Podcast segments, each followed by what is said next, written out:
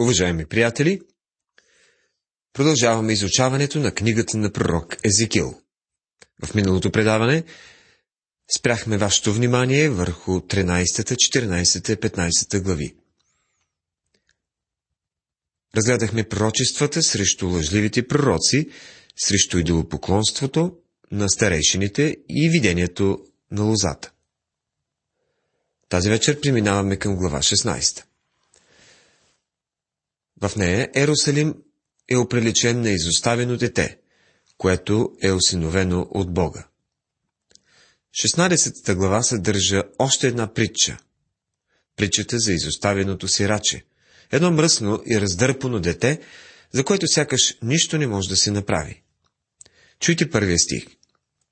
Пак дойде към мене Господното слово и рече. Сине човешки, Направи да познае Ерусалим мерзостите си, като речеш. Глава 16, стихове 1 и 2. Езекил не допуска да забравим, че не предава Господните думи. Не е досадно, когато непрекъснато ни казва това. Може да не ги приемем, но те си остават Божие Слово. Кое е това малко сираче, за което говоря Кое е това малко мръсно дрипово дете, което е било изхвърлено? Кое е това незаконно дете? Това е градът Ерусалим. Така казва Господ Йова на Ерусалимската дъщеря. Происходът ти и раждането ти е от ханаанската земя. Бащата ти бе амореец, а майка ти хетейка. Глава 16, стих 3. Тук не става въпрос за происхода на Израел като народ. Не се говори за Авраам и Сара. Тук става дума за происхода на град Ерусалим.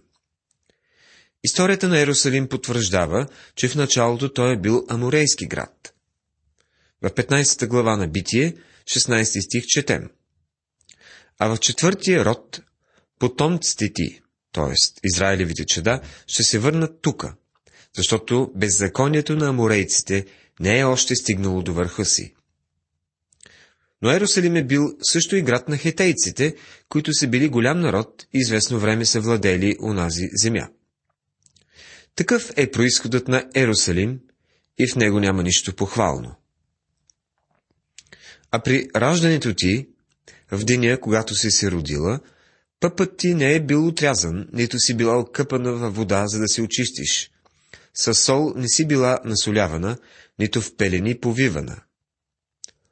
Око не те е пощадило, та да ти направи някоя от тия неща и да те пожали.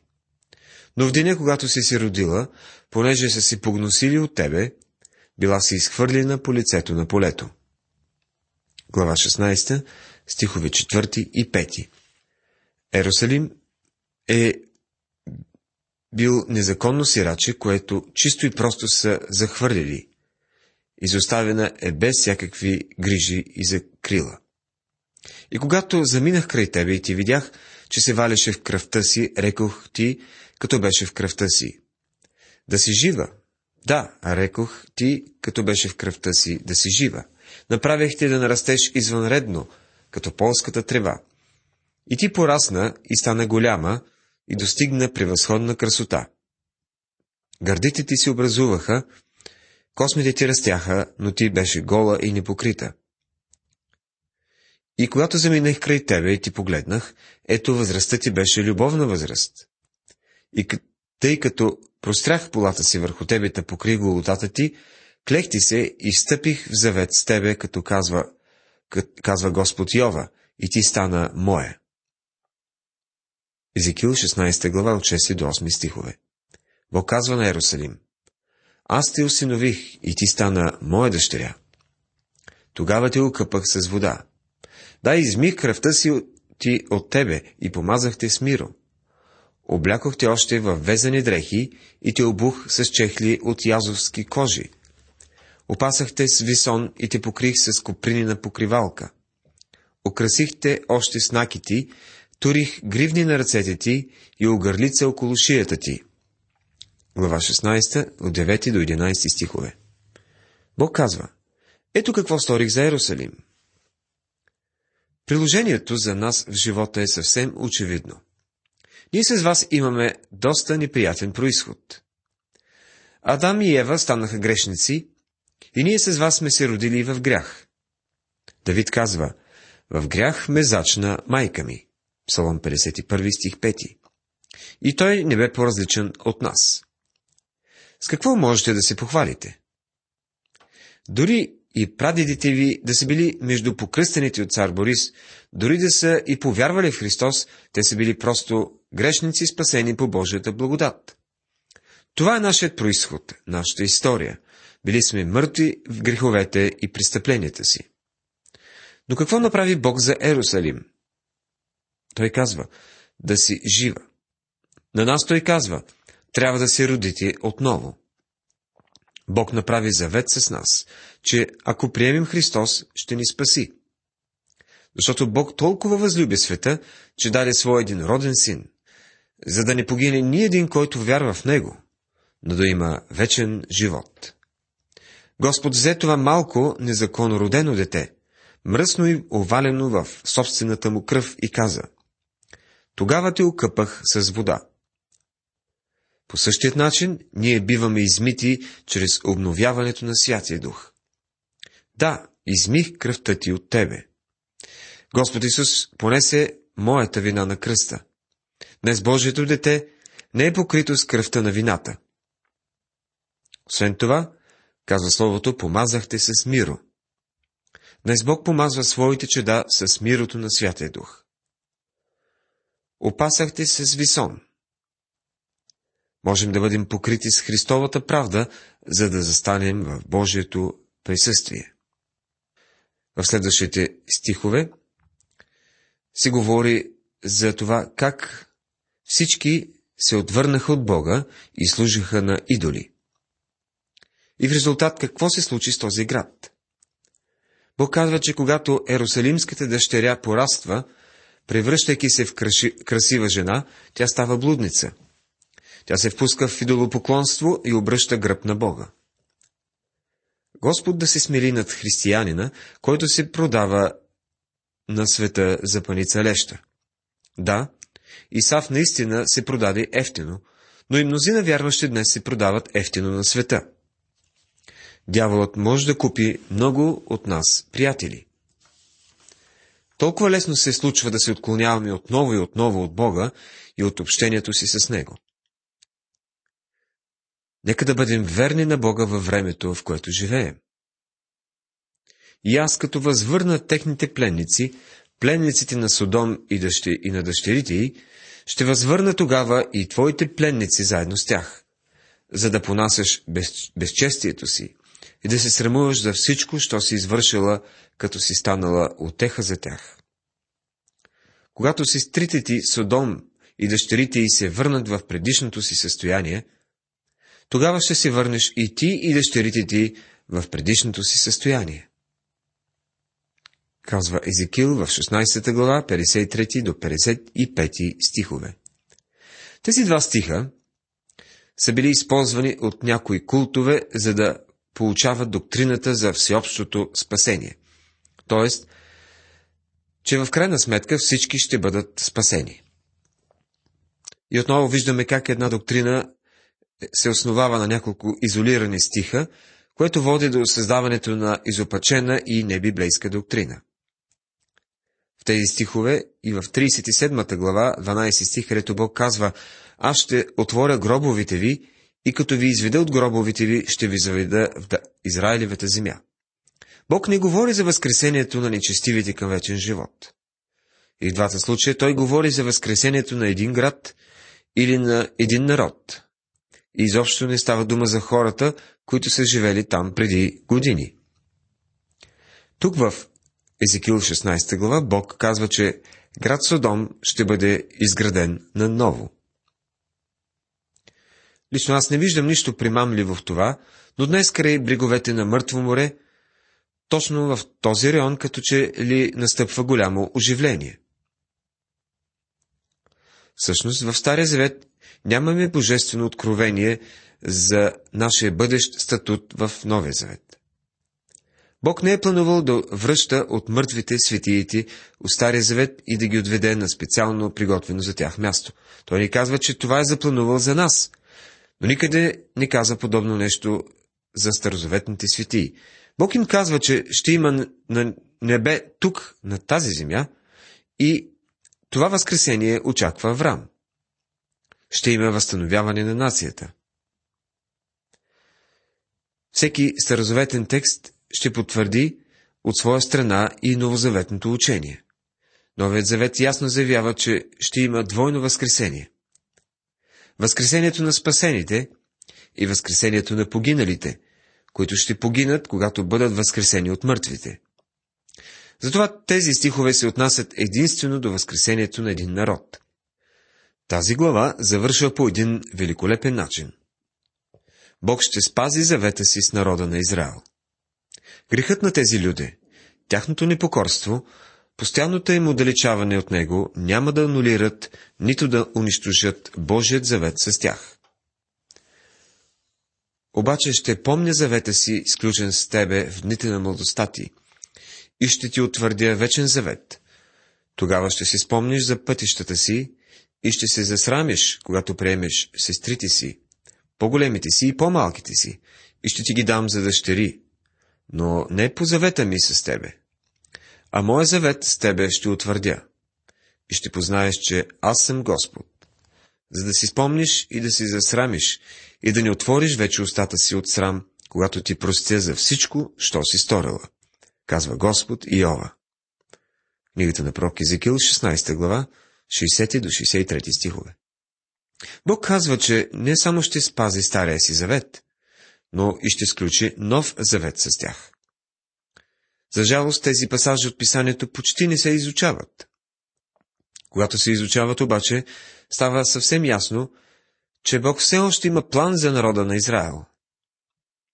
Тези стихове несъмнено носят безценно обещание, което отчасти се изпълнява с връщането на покаялите се и поправили се евреи от Вавилон но то се осъществява изцяло едва в годините на благовестието, чрез покаянието и отвръщането от греха, проповядвани сред всички народи, като се започне от Ерусалим.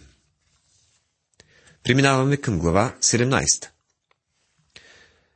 Загадката на двата орела И Господното слово дойде към мене и рече, Сине човешки, Предложи гатанка и кажи притча за Израилевия дом, като речеш.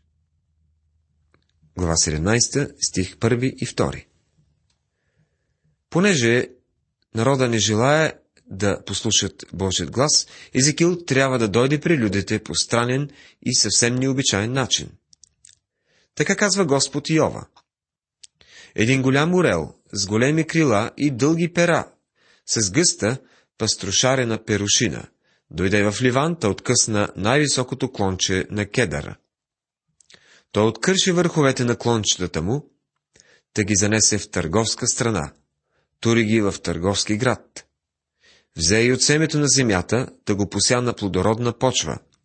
Постави го при много води, посади го като върба. Книгата на пророк Езекил, 17 глава, 3, 4 и 5 стихове. Този голям орел не е някой друг, а Вавилон и Навуходоносор, царят на Вавилон по това време. Орелът и на друго място в писанието е използван като образ на Вавилон. Еремия го използва в 48 глава на своята книга 8 стих, когато пише за Навуходоносор. Затова така казва Господ. Ето, неприятелят ще налети като орел и ще разпростре крилата си над Муав. След това в 49 глава, 22 стих пише Ето като възлезе, ще налети като орел и ще разпростре крилата си над Восора. Даниил вижда Вавилонската империя да се издига от морето в образа на лъв с орлови криле. Даниил 7 глава, 4 стих. Затова, онова, което виждаме тук е образа на Навуходоносор, Вавилонския цар, който ще дойде и ще откъсне върха на кедъра. А кое е дървото? Това е Израилевият народ и по-конкретно царската линия на Давид. Навуходоносор ще я прекъсне завинаги. Това става със смъртта на Седекия. Имаше и друг голям орел с големи крила и гъста перушина. И ето, от лихите, гдето беше посадена тая лоза, разпростря корените си към него и простря клончетата си към него, за да напои. Глава 17, стих 7 Другият орел е Египет, който все още, още представлява значителна сила по това време. Седекия бе поставен на трона от Навуходоносор и двамата бяха сключили споразумение. Но Седекия нарушава споразумението и се обръща към Египет. Това се съдържа тук в образа на клончетата, които се протягат към Египет. Лозата е посадена на египетска почва и черпи силата си от него, но силата ще пресекне, тъй като Египет ще падне. Навуходоносор превзема Египет и го подчинява на империята си. Ето и посланието на притчата, изговорена от Езекил. Четем в 12 стих до 15. Кажи сега на бунтовния дом. Не проумявате ли, що значи това? Поясни им. Ето, Вавилонският цар дойде в Ерусалим, да взе царя му и първенците му и ги заведе със себе си във Вавилон. Взе и от царския род да върза, свърза договор с него, като го направи да се закълне, и отведе силните на страната, за да се унищожи царството и да не се издигне, но да се утвърди, като пази договора му. Обаче той възстана против него и прати свои посланици в Египет, за да му дадат коне и, мал... и много люде. Ще благоуспее ли? Ще си избави ли оня, който прави това? Или като нарушава договора, ще избегне ли? Интересното е, че Навуходоносор спазва своята част от договора. А Божиите люди нарушиха споразумението. Но езическият народ го спази. Каква ирония! В някои църкви ще откриете хора, които все още се представят за религиозни, за вярващи, но сърцата им стоят далеч от Бога и човек не може да вярва на думите им. Но познаваме пък от друга страна хора, които са от света, но са хора на честа. Навуходоносор ще дойде и ще унищожи Седекия. Защото той презира клетвата и наруши договора. И ето, след като даде ръката си, пак стори всичко това. Той няма да се отърве. Глава 17, стих 18 Бог казва, аз постанових Седекия да бъде съден за това, което стори. Никак не бих искал да съм на мястото на някои християни, които един ден ще бъдат наказани заради живота, който са водили тук, на земята. Без съмнение Бог ще съди. И в последните стихове се казва така. И всичките дървета на полето ще познаят, че аз, Господ, сниших високото дърво, възвисих ниското дърво, и суших зеленото дърво, и направих сухото дърво да се раззеленее. Аз, Господ, изговорих това и ще го извърша. Езекил, 17 глава, 24 стих. Понякога Бог допуска някой безбожен народ да нападне или дори да унищожи друг народ, който твърди, че е Божий народ, но се е отдалечил от Бога. Днес в света ценностите се разпадат и отстъпничеството сериозно се разпространява. До сега, в този свят, в който ние живеем, не сме имали мир, нито вътрешен, нито външен. Навсякъде има проблеми. Бог заявява, че грехът няма да ни се размине и ще дойде съд. Уважаеми приятели, тази вечер в това предаване изучавахме 16 и 17 глави на книгата на пророк Езекил. Тези дълги пророчески слова се занимават единствено с греха на отстъплението. Загадката на двата орела бе начин да се привлече вниманието към Божието Слово. В следващото предаване ще изучаваме глава 18. Нека нашето внимание бъде изцяло съсредоточено към Божието Слово. Бог да ви благослови!